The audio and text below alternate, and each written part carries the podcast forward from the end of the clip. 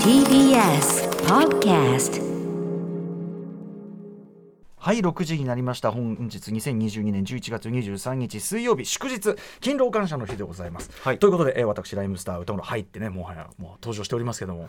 私ライムスター歌丸と水曜日はいつも水曜パートナー日比真央子さん、えーこの向かいに座っているわけなんですが先週ねあのコロナウイルス陽性が発覚いたしましてもう当日でしたね、えー先週は急遽私一人でこうパーソナリティを務めたわけですが、えー今日はこの方が助っ人に来ていただいております。はい、金曜パートナーの TBS アナウンサー山本貴明です。はい、どうも、山ちゃん、ありがとうございます。山ちゃん。お願いします。山ちゃん歌さんお願いします。ありがとうございます。お願いします。ターボ、ターボ、よろしくお願いします。ね呼ばれてたっけな。え、いや、あれでしょ？だって、あの、あの、なんだっけ、あの、チャンネルがあるじゃないですか。はいはいあの TBS のあの、うん。ゆるちゃんというゆるちゃ YouTube んの、はいねえ名前名前を解明したとしたと思ったらゆるちゃんっていうね。よくなってるのかそれはっていうね。ゆるちゃん、ゆるちゃんでの相性がターだと聞きまして。そうですね、うん。だからターさんまあターボターさん。ターさんなんターさんなんだ。ターさんって呼ばれ山本隆明のタなんですか？そうですね。ターさんっていうとなんかすごいこうなんかね七曲り署のベテラン刑事みたいななんかそういうね山さんみたいなそういうラインになりますねなんかね。そうですねなんか渋み出ますけども。ああそうです私やっぱりね、ね、このアクタースティックジャンクションやっぱり言っても長男坊と言いましょうか。そうなんですよね。なんかこう我が子という感じがあるんでやっぱターボこういう感じがするんですね。ありがとうございます。どうせターと言うならば。どうせなら、うん。あ、でもターボ正直あんま似合わない。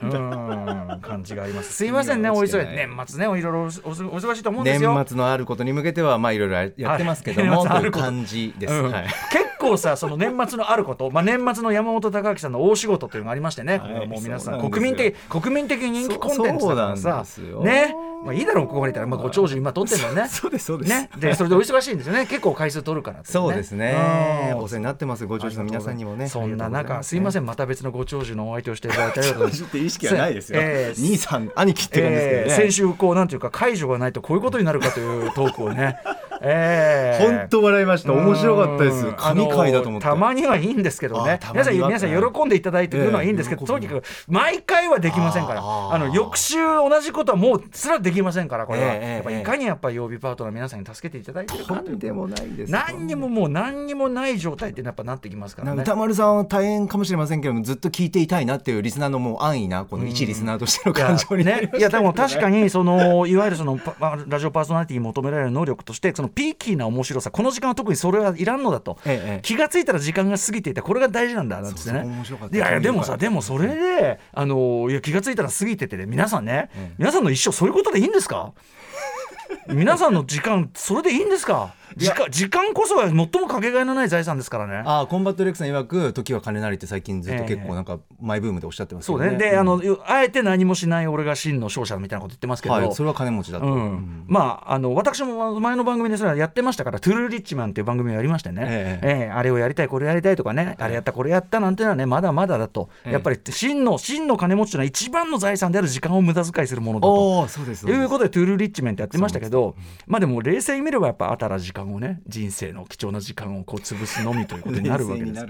ね。ね。えでも今日とかは私思うんですけど 勤労感謝の日祝日ですけども、はい。ちょっとここ数日の中ではまあちょっと寒い寒いし東京も結構久しぶりに残坂雨降ってんじゃないですか。赤坂今気温11.5度で雨。11.5度うん。だし雨が結構本気ぶりで風も吹いてるし。ね。暗いしな。うん、でしょ？だこういう時はやっぱりそんな頑張ってあちこち行ってなんかしないでうちで寝っ転がって。いや本当に。うん、で TBS ラジオでも聞いていただくと。うございます。これがやっぱりいいのかもしれませんよね。よろしくお願いします。もしくはその車の中で移動中聞かせてる方もいらっしゃるかもしれませんけどね。ね。そういう方のなんていうかなひとときこの気の紛れるようなそういうのをやっぱ提供する時間だと思うんですよ。その。意識大事ですかやっぱりね。特にやっぱりこの祝日というのはですね、普段番組聞いてない方が結構聞かれる機会が多いとされております。いらっしゃいませ。そうなんです。なのであの今までのようなですね、あの 今までのこの4分間のような 今までの4分間のようなこういうモードの話はあんまり良くないんですね。なるほど。はい、なので、ええ徐々に徐々にこう開いた話にしていきますから皆さんがこう見てみんなが知ってる話。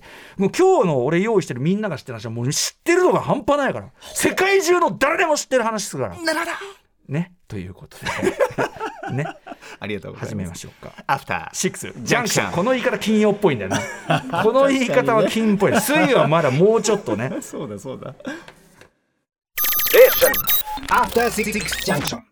11月23日水曜日本日勤労感謝の日で祝日です。え時刻は6時5分です。えラジオドッキの方もラジコドッキの方もこんばんは。TBS ラジオキーステーションにお送りしているカルチャーキュレーションプログラムアフターシックスジャンクション通称アトロック。パーソナリティの私ラップグループライムスターのラッパー歌丸です。そしてはい金曜パートナー TBS アナウンサーの山本貴明です。はい、えー、水曜日パートナー日々真央子アナウンサーは新型コロナ陽性。先週になりまして、まあ、えそろそろね、はい。あの多分いろいろ解けてくる。ご自ご自身あの無症状だということなんで、はい。重くなくて本当に良かったんですけどもそろそろ解けるとは思いますが今週はまだちょっと念のためということで、はい。お休みなので山本さんに金曜からさらに出張っていただいて。す。みませんねご長寿。ご長寿2ご長寿の お仕事お疲れ様でございます。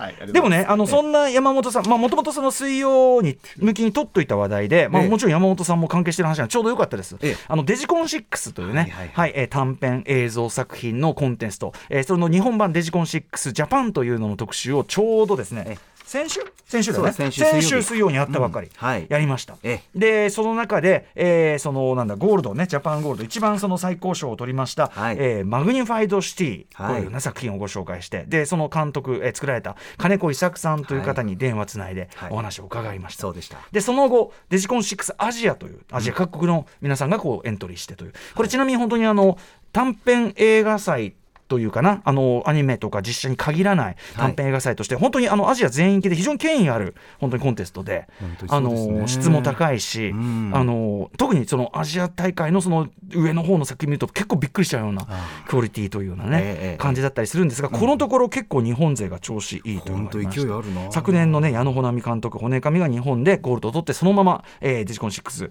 アジアでも最高賞グランプリを取ったんですけども、はい。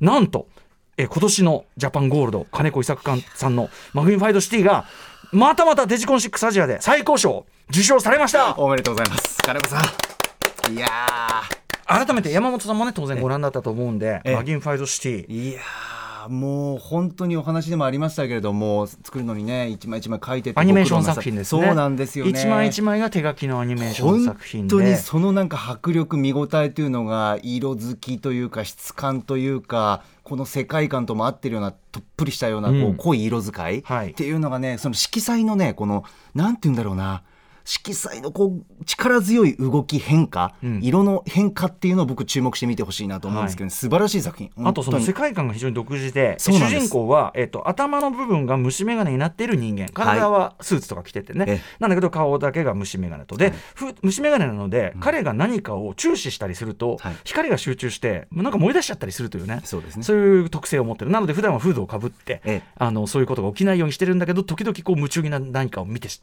見たりするという、ええ。その、えー虫虫眼鏡人間がまず主人公で、ええ。でその彼がこうさまよう街というのは、何かこう、まあ、まず金子さんのねあの伊作さんの作品で、まあ、ユニバース的にそういうこう頭だけ機械の人間みたいなのが、えーて主題にした作品。で、まあ、連続でねあのええ。いつもデジコン、えー、6ジャパンに出せば入賞という方でしたけどもそうまあ、そういうちょっとユニバースを成してるわけですが、その虫眼鏡人間がこう今回は歩いている街の中というのはちょっとこう何ていうんですかね、まあ、映画という文化のメタファーみたいな、はいえーまあ、カメラであったり、映写機人間みたいなのがいてね。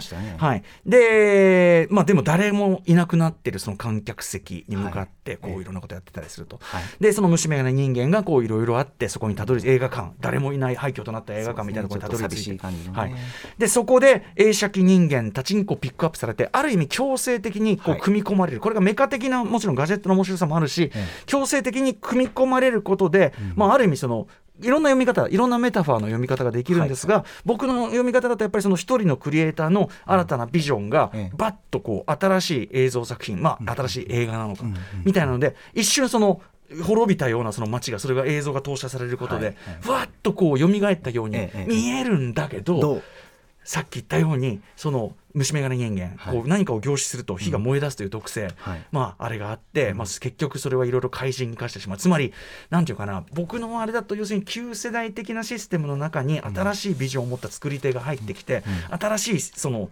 えー映像作品みたいなものを作るんだけどまさにその新しいビジョンがゆえに、その旧体制みたいなものを破壊し尽くしてしまうみたいな、そういうメタファーと取りました。でそのもう荒野になった。でもその先に虫眼鏡人間はさらに歩いていく、ええ。だからもうひょっとしたら映像文化っていうのは今まであったみたいな映画館。もちろん我々はねそれをずっと応援し続けてるしある限りはもちろんねあのこの番組の紹介していくけども、はい。まあそのひょっとしたらそれが旧世代のものだとしても、うん。ここから先そこに何かこうでっかいこう未来があるとかじゃなかったとしてもその作り手として先に進むんだという、はいすいませんね勝手にベラベラベラいやいやみたいな。いろんな見方はできると思います。みたいなこういう読みを、うん。うんあのジャパンの授賞式で、ええ。あの写真美術館のあの授賞式の時に、ええ。あの樋口真嗣監督がはい。ものすごい語ってんのを見ました、BSTV の放送で。あありがとうございます。でそれを見ながらすごいこういやそれ樋口さん樋口さん番組もお越しいただいたことありますけど、樋口さんらしいなと。その要するにあのおオタクがエキサリストとして話す感じ。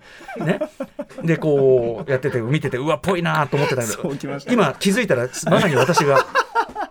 そうなっていたわけです。いやその話を楽し、ね、聞くのも楽しかった授賞式ね進行しましたから私。加えて言うならばこれすいませんね、ええ。あの揶揄してるわけじゃないんです、ええあのロバート秋山さんのコントに出てくる感じの。あこうこういうところでデフォルメしてるんだ。こういうところを秋山さん見てデフォルメしてんだなみたいな。デフォルメちゃいますそれそれ面白さもあります、ねえ。もちろんでもあのあの樋口さんもまさにそういう作品の中の映像文化もちろん映画監督としてそういう読みなんてもしてて、うんうんうん金子さんもねもちろんそこは解釈はいろいろオープンな解釈の作品としてはいで先ほどおっしゃったようにその、はい。もうタッチがすごい、もうタッチでもうまずもう掴まれちゃう、うん。これぜひですね、あのーまあ、なんか機会があったらね、ええ。あの一部は多分あのデジコン6のホームページで見られたりすると思うんですけども。そうですね。はい。はい。ストーリーが結構がっつりあるんでねできればいずれフルサイズで見てほしいな10分ちょっとぐらいかな13分ぐらいかな、ね作品なんでね,、はい。ね何何にせよですね。金子伊作さん、えーついにアジアでも頂点を取りました。マグニファイドシティ最高賞受賞おめでとうございます。めでとうございます。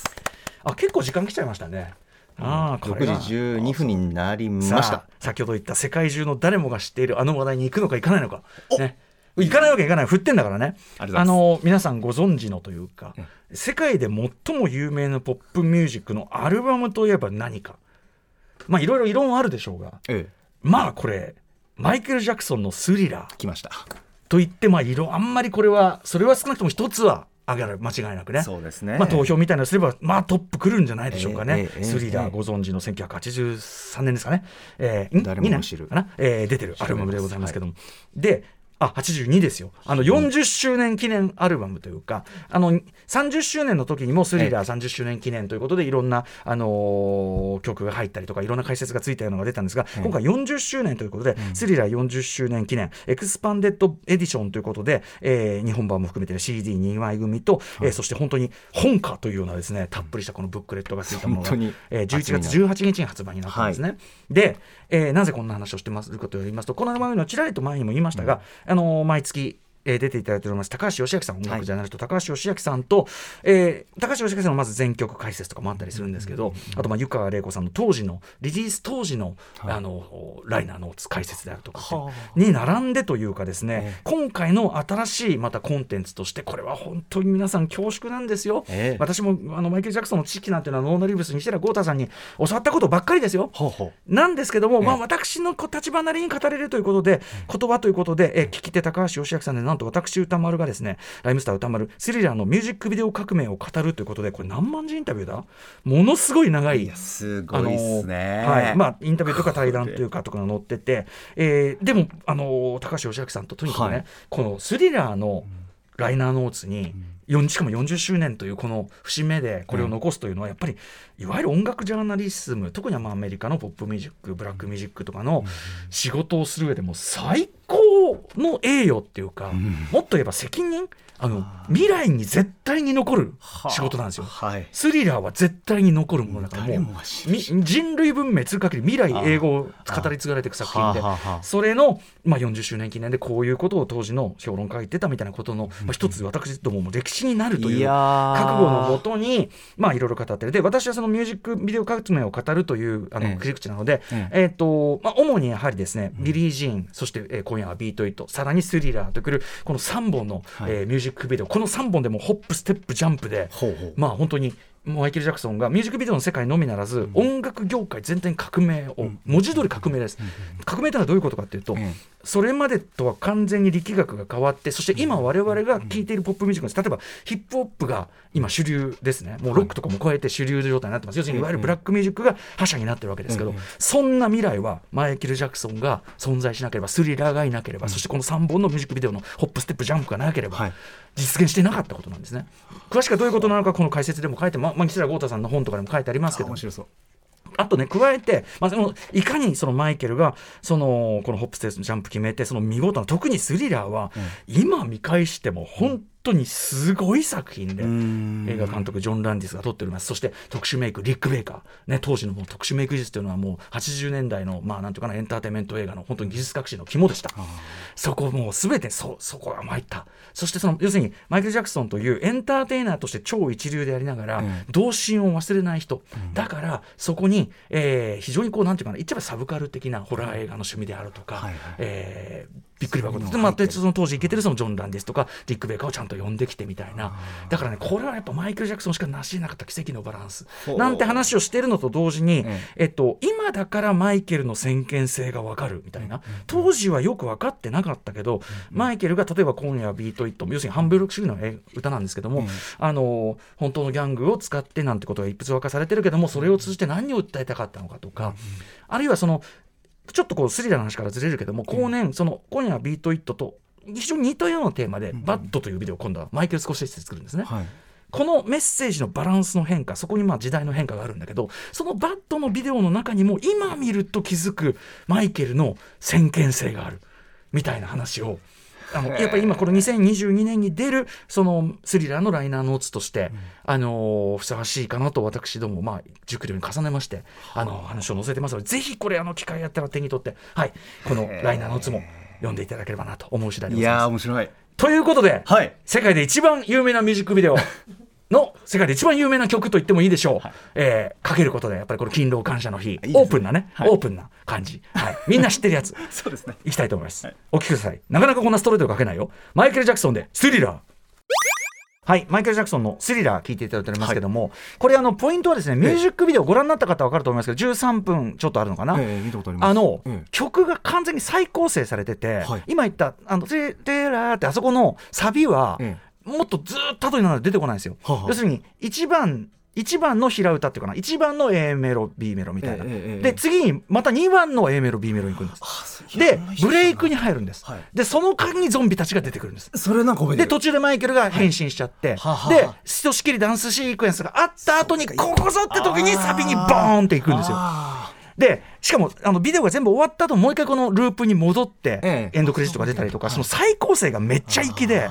でね僕あの対談はすごく長いんですけど、ええ。この非常に光栄なことに今回のスリラー40周年記念エクスパンデッドエディション日本版の帯の横丁のね、はい帯の後ろ側に僕の発言が引用されて乗っけられてもっててこれすごいビビるんですけど でもね僕いいこと言ってます、ええ。読みますよ、えーこうして振り返るたびに毎度すごいってなること自体本当に稀なことですよ、大抵は思い出補正されてて後々がっかりさせられるものなのにかっこ笑い、えー昨日スリラーのショートフィルムを見てもやっぱりぶっ飛ばされるってどういうこと？しかもそのぶっ飛ばされ方がアップデートされているというこんな作品はめったにあるもんじゃないしそれこそ本当の意味での古典ですよねという話をして。どうアップデートされてるのかという話もしてますんで、えーぜひちょっとこれ日本版解説だけでもかなり読みで一冊本買うぐらいの読み出があると思いますんで石原浩太さんにいつもお礼を言いたいね教わって。はいはい。じゃあこのままメニュー紹介いきましょう。よーし。じゃあスリラーに乗っていいよ今今日は何をやるんでしょうか？はい。この後すぐはおすすめの一冊を紹介してもらうアトロク推薦図書月間。今夜は作家の山内真理子さんがやってきます。そして7時からは日替わりでライブや DJ プレイをお送りする音楽コーナーライブダイレクト。今夜の DJ はこちら月1レギュラー DJ プロデューサーにして DJ ミックスとクイズで質の高い教育をみんなに届ける持続可能な DJ クイズ開発の第一人者豆腐ビーツさんが登場。前回、まあ、何度言ってることがはい。アップデートされてる。そうですね。はい豆腐ビーツさんです。その後7時45分頃からは新概念提唱型投稿コーナーあなたの映画館での思い出や体験談を紹介するシアター一期一会です。そして8時台の特集ビヨンドザカルチャーはこちら。月刊シマアワー11月をついに始動。小ネタ特集イラストレーターで作家の島尾さんがお送りする月に一度のお楽しみ月刊シマアワーです、はい。今回ちょっとなんかまだわかんないんですよ。ついに始動っていうことですけど、うんつえっと今回は、えー島尾さん近所のちょっと入りづらいあの店行ってみて。島尾さんちょっと内見ついてきてもらっていいですか？島尾さん私の代わりにこれにやってみてくれない？などなど、えー、島尾アワーでやってほしいことをゆるーく募集してきた通称小ネタ企画がついに始動ということで。ね。今夜の島尾アワーではリスナーの皆さんの小ネタ企画を紹介しながら実際にやってみたり出かけてみたりしながら賑やかにお送りしますですって。まただからちょっとあのロロケ音源があるのかもしれないですねやっぱねさあ楽しみ、はい、ということでまだまだ時間内引き続き小ネタメールを大募集してる。今やからやっても間に合うのか、えー、懸命に「島アワー」と明記の上歌丸アットマーク TBS.CO.JP 歌丸アットマーク TBS.CO.JP までどしどし送りください。ちなみに島尾さんあの8時台の特集に間に合うかどうかもなかなか綱渡りらしいんいですよ。やちょっと会いたいな なんでそんな感じ？この不確定要素。まさにまさにスリラー。